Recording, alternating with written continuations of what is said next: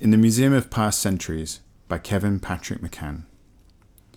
We have Aztec gold, blood-stained swords, voyages of discovery, slave collars, sugarcane, pyramids of ivory, covered wagons, go west, young man.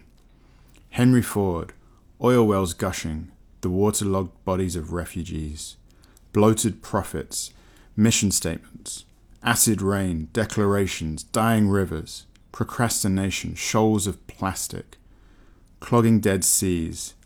In the museum of past centuries, we have the last billionaire, the last breathable air, and the rainforest's very last tree.